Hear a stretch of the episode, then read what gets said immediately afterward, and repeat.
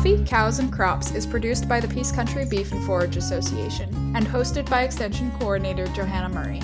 On this podcast, we discuss management practices and research results with scientists, ranchers, researchers, and farmers.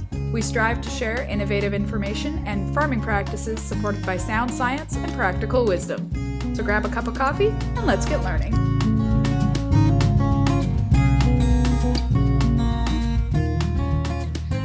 Everybody. Thanks for tuning in to today's episode of Coffee, Cows, and Crops. Uh, I'm Johanna Murray, and today I'm talking to Sonia Raven, the agricultural fieldman from the county of Grande Prairie. And today we're going to talk about weeds.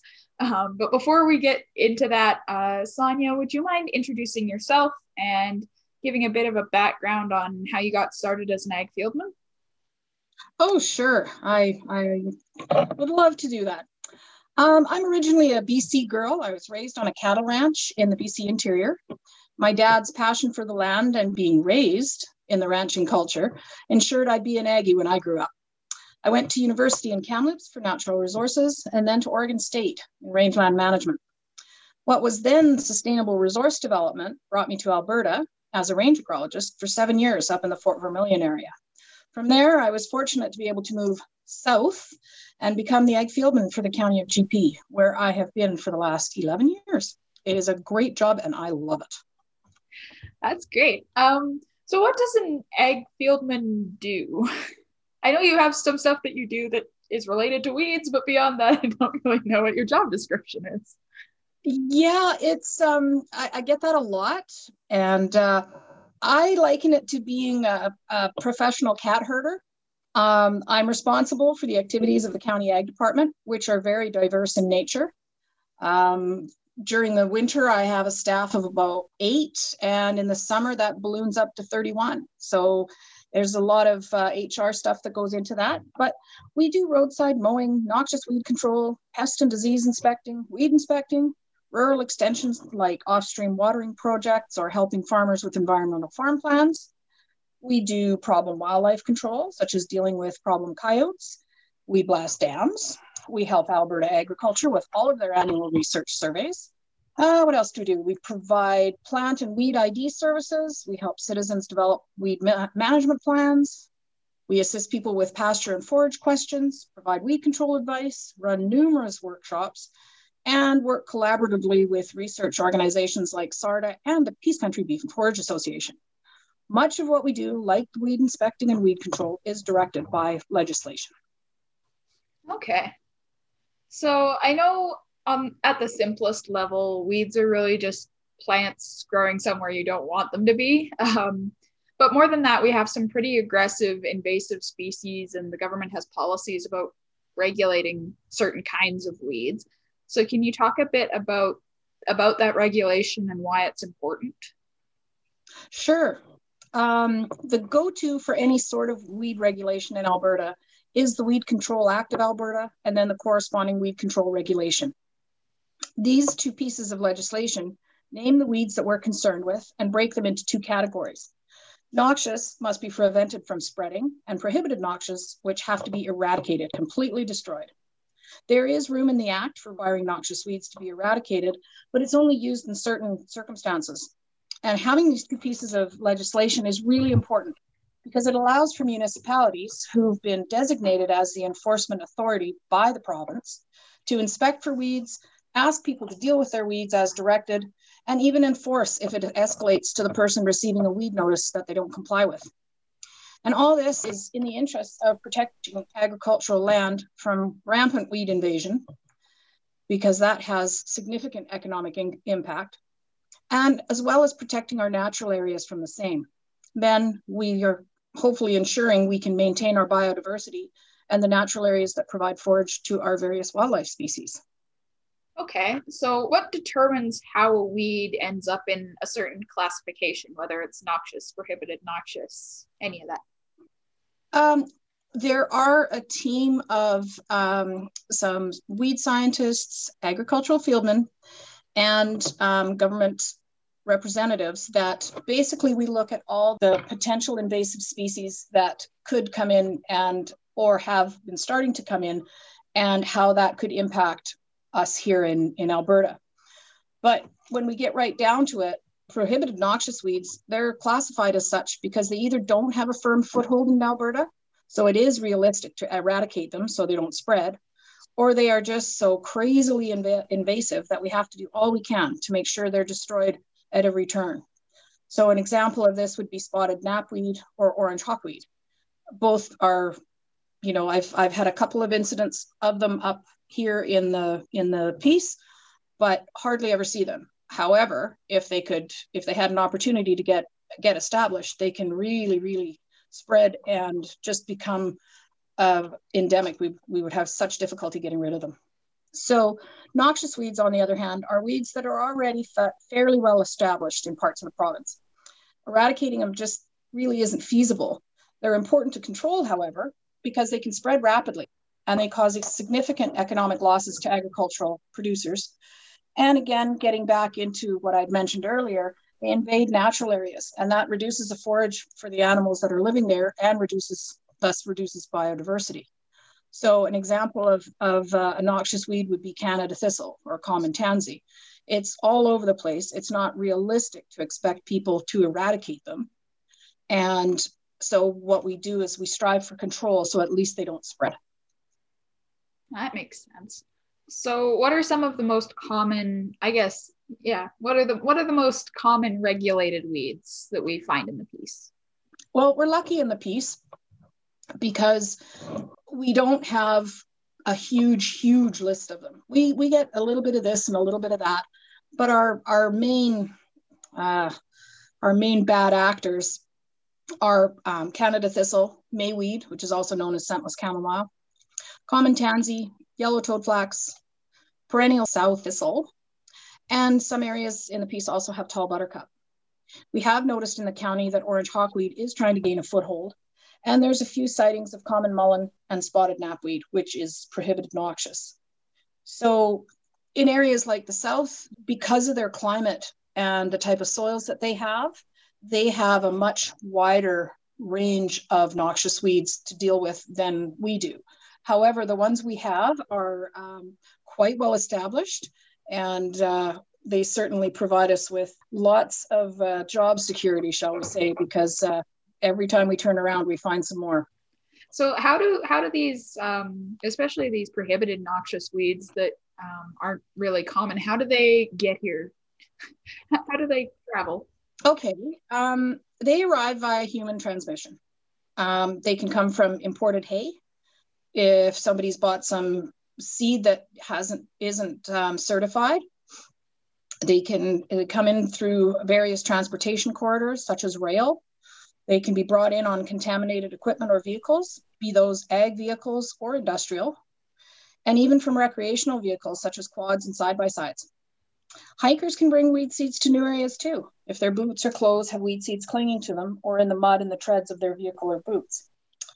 One of my uh, favorite stories, I guess, that, uh, that I was told when I first arrived in the Grande Prairie area was how this woman had brought a tansy plant and some seeds from England when she moved here a hundred and some odd years ago. And it was to remind her of home. But also, if you make a tea from the leaves, tansy is actually what they call an abortifacient, so that you could use it as birth control and it would essentially stop you from getting pregnant.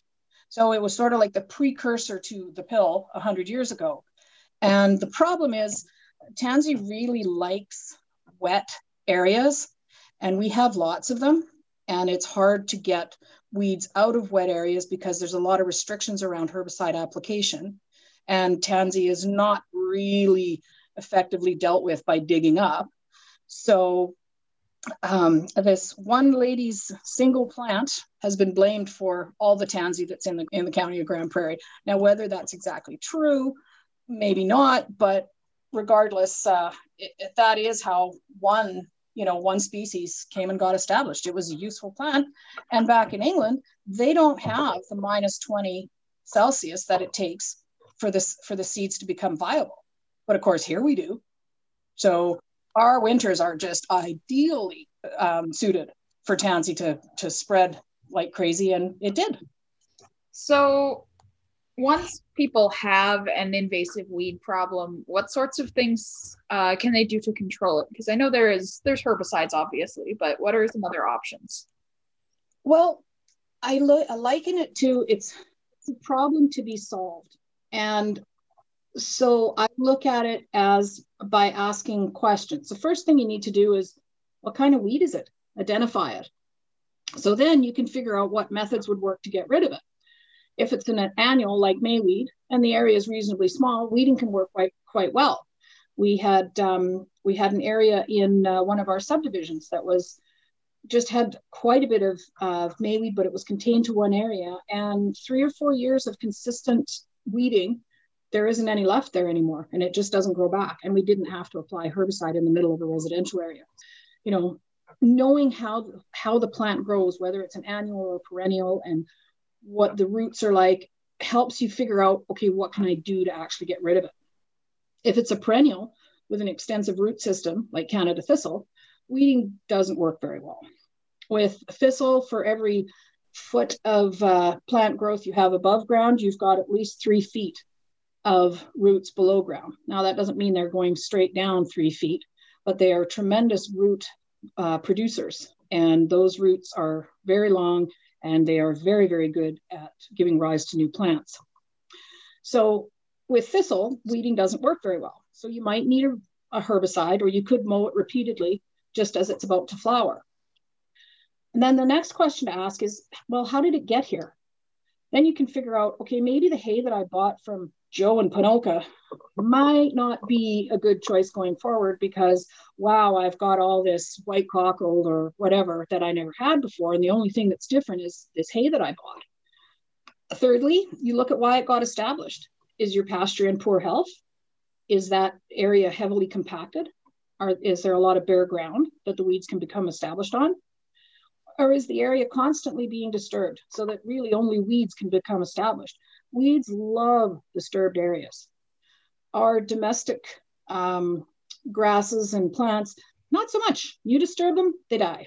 But weeds jump into those areas because there's no competition. So they can get in there and get, um, get well established. Weeds are actually really poor competitors. So if you have a really well established pasture or, or um, hayfield, it's very hard for a weed to come in and get a big infestation going because they just don't compete well as um, when they're young. When they're older and they're well established, then they can really hold on to what what um, spaces they've occupied. So, if your pasture is in poor condition, then you can say, okay, well now I know how to proceed.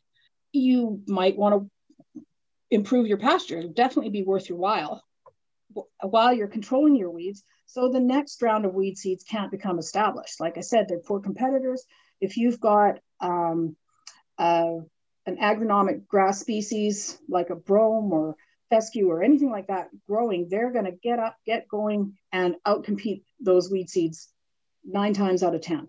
So if you get that healthy, established um, field going, you're gonna, you're kind of weed proofing what you're doing in the first year, of course, not all our agronomic um, species will sprout quite as well as we like. So you really have to watch whether your weeds, any of the weeds are becoming established, and you might have to look after those um, within the area that you've seeded.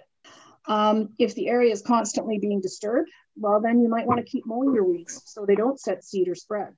And that is a form of control, at least if they're a noxious weed. Um, there's no point in pouring herbicide on a berm that keeps getting disturbed if it's going to keep getting disturbed because you're just going to have weeds every year and then you're pouring herbicide on herbicide on herbicide. And while herbicide is is an effective tool for certain circumstances the idea of applying it again and again and again for the same situation it's not as it's not effective and it's it's really not um, an environmentally sound practice. If you were getting something established on that berm and it wasn't going to be disturbed again then by all means take the herbicide to wipe the weeds out to get you a good start for your your grass or whatever you're growing on that berm. And then um, that'll allow you to get rid of the, the weeds that are there and give your your grass or whatever you're planting a good start on it And then once you've done all this, you go back and you evaluate how the treatment you chose worked. Did it work? Great. If the weeds are controlled or cleaned up, you're good. But if there's still a few, you can go through the process again and try something different. Maybe you've only got, um, maybe you weeded your your mayweed um, plants and there's there's two that came up. So you go and you pick them. Done. You don't need to haul out the herbicide for two plants. Um, if you've got um, you were able to mow your your um, thistle regularly so that it never had a chance to set seed. And the next year you come back and you go wow i got rid of 80% of those 80% of those plants. Okay so i still have 20% well maybe i'll just keep mowing and see how that works. So you just you have to go back and see how it works. And if it doesn't well then you try something else. And really we have three three main choices. There's mechanical control like mowing and weeding cultural control like plowing or disking. And then there's chemical control, controls such as herbicide application. And it really depends which you, what you use depends on the questions that you've asked yourself and the kind of kind of plant you've got and the situation that you're dealing with. So I never automatically resort to herbicide control. I want to find out what's happening on that piece of land and why things are the way they are. And then from there, you can develop a proper plan that isn't reliant on one method only? That's a long answer. well, it's kind of a complicated question. So, mm-hmm. so I know there's some some weeds that can come back from cut up plant material or chunks of roots or, or that sort of thing. Um, there's a couple of really uh, insidious grasses and stuff that will come back from rhizomes if you plow it. So you got to be really careful if you plow a field with that particular grass in it. Um, so what works to destroy those those sorts of plants? Because I think you have to burn them or decompose them or something sometimes. Yeah, it's um, I mean, it really again, it, that's why it's so important to know what you're dealing with. Um, I don't recommend, for example, that somebody goes and discs a field of Canada thistle because basically you've just now seeded it into nice, fairly neat rows. Yeah. Um, so knowing what you've got is really important. Um, one of the best ways that um, that we really advocate here for destroying weed seeds or um, or plant material that can give rise to new plants is burning it. And the county encourages uh, residents to bag their weeds. They can bring them to the Clairmont landfill. We have a burn pile that is designated for weeds. It's it's filled with a lot of the highly flammable um, wood that burns quickly and hot.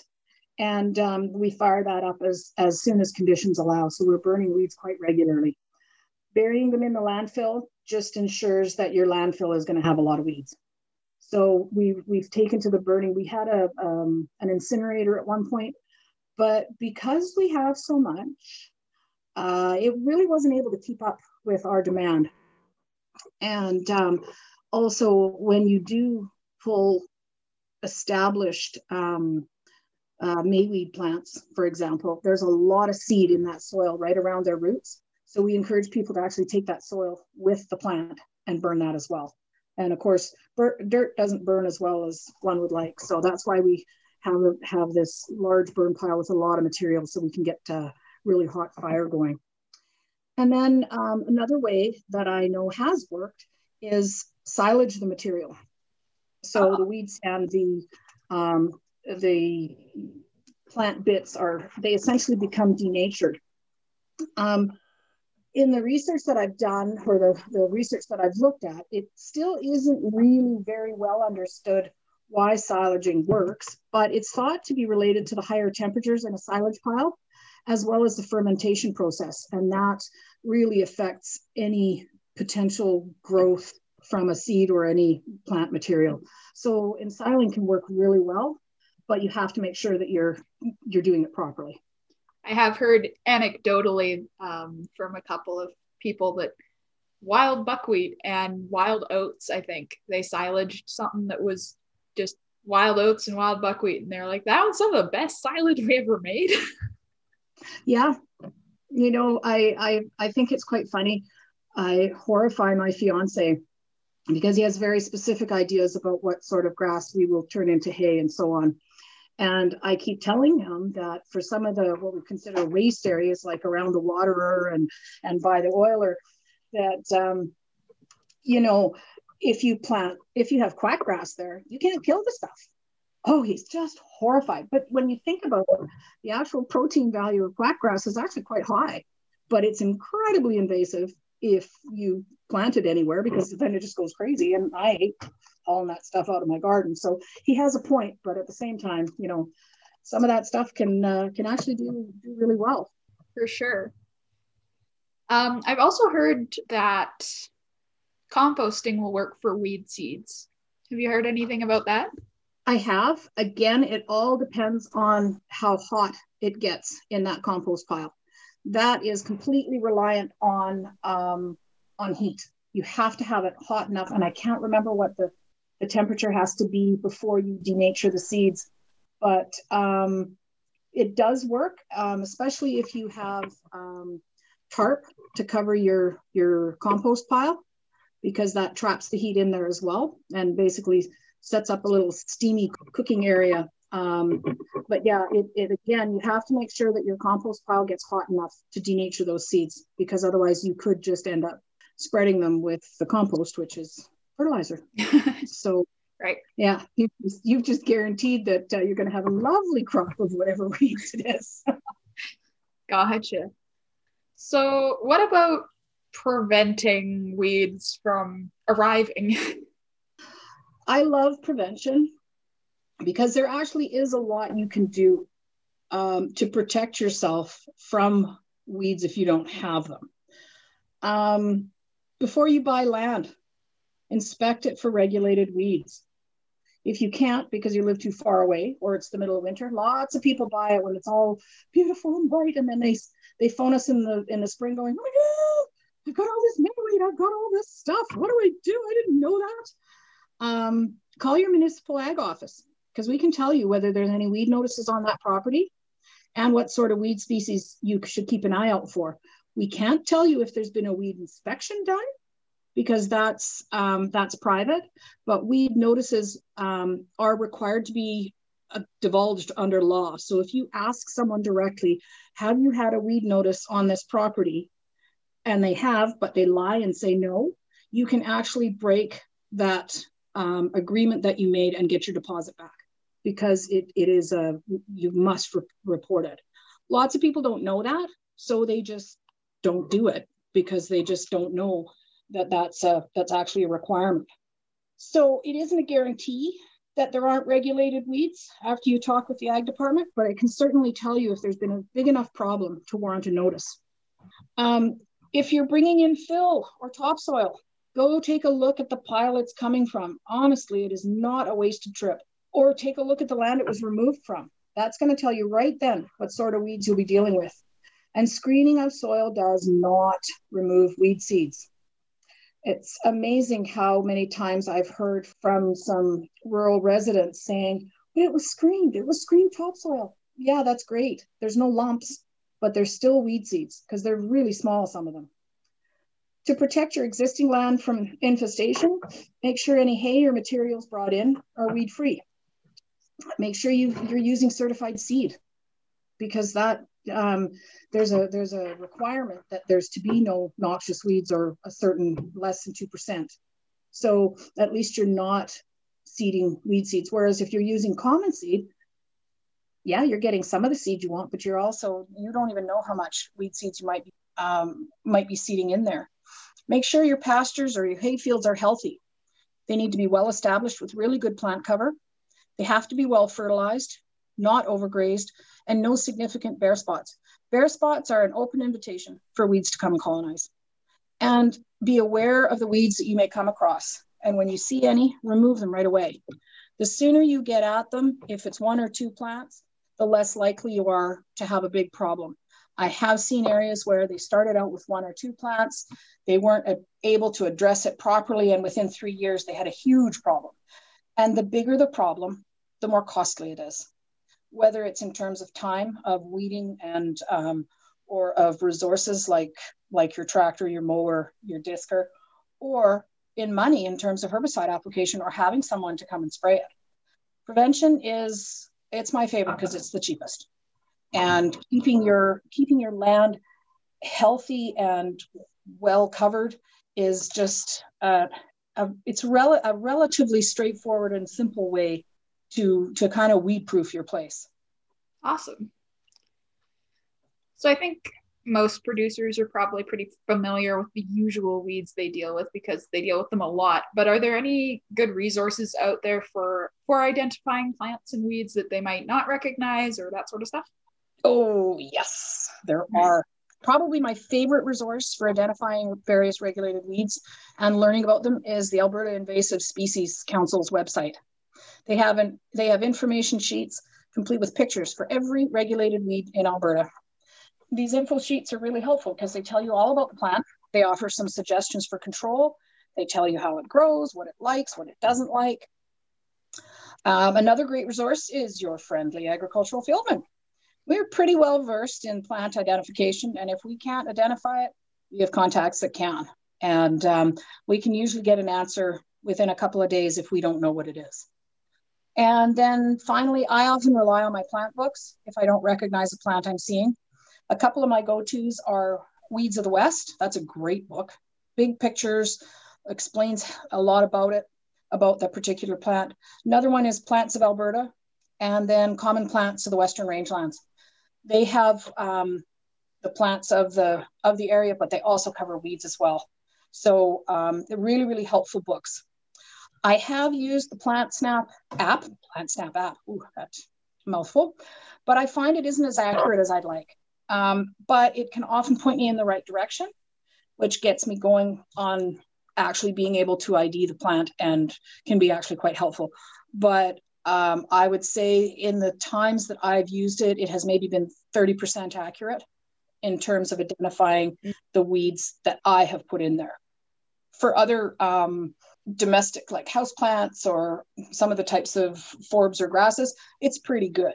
But when you're getting into into weeds, they can often look like something else, and then you end up going down the wrong rabbit hole.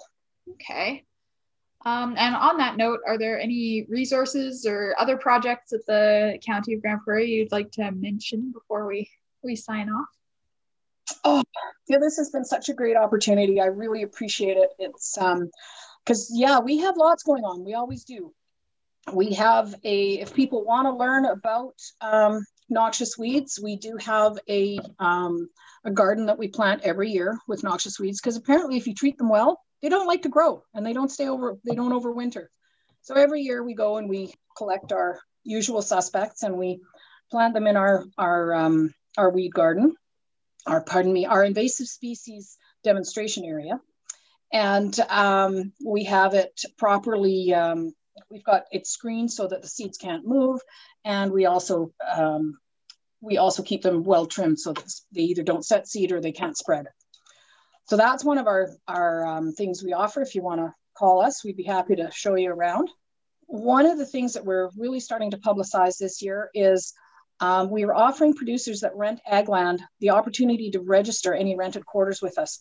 We don't know who rents what, we just know who owns the land. And so if a renter that is farming that land wants to be contacted first when there's a weed problem, they need to register that land with us. And then our weed inspector checks anything that, that they've looked at against that list and say, oh, okay, this is actually farmed by this fella. So I'll send that information to him at the first time.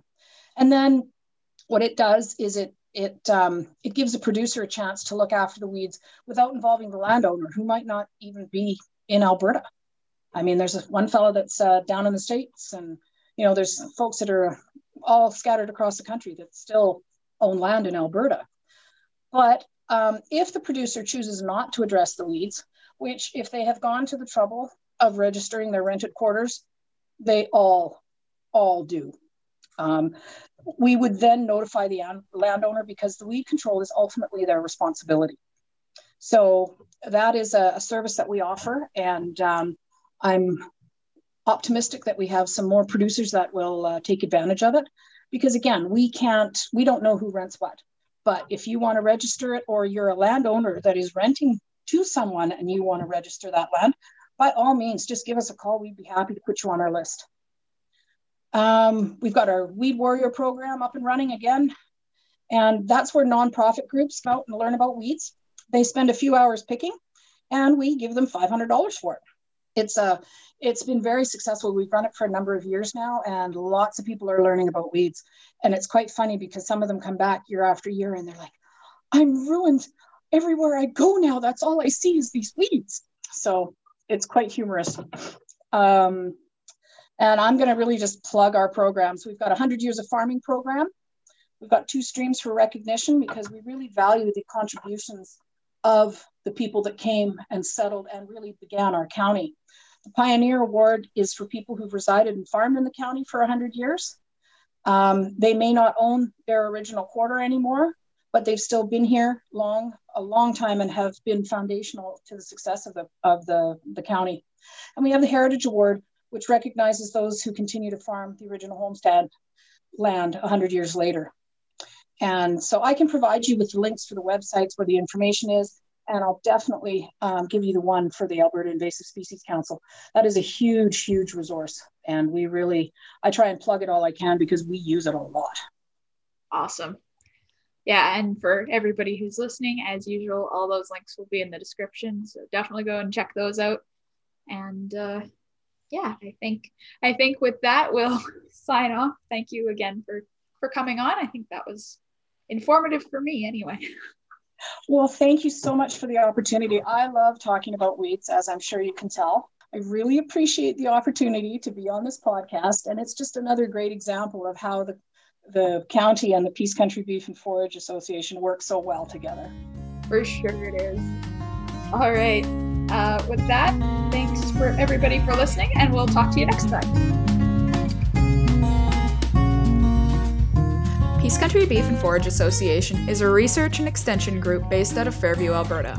Our mission is to help producers thrive in an agricultural system that is profitable, regenerative, and attractive to future generations. To learn more about what we do and see the results of our research trials or our archive of newsletters and fact sheets, check out our website at peacecountrybeef.ca. Want to get in touch?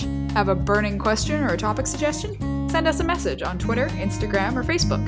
Thanks for listening.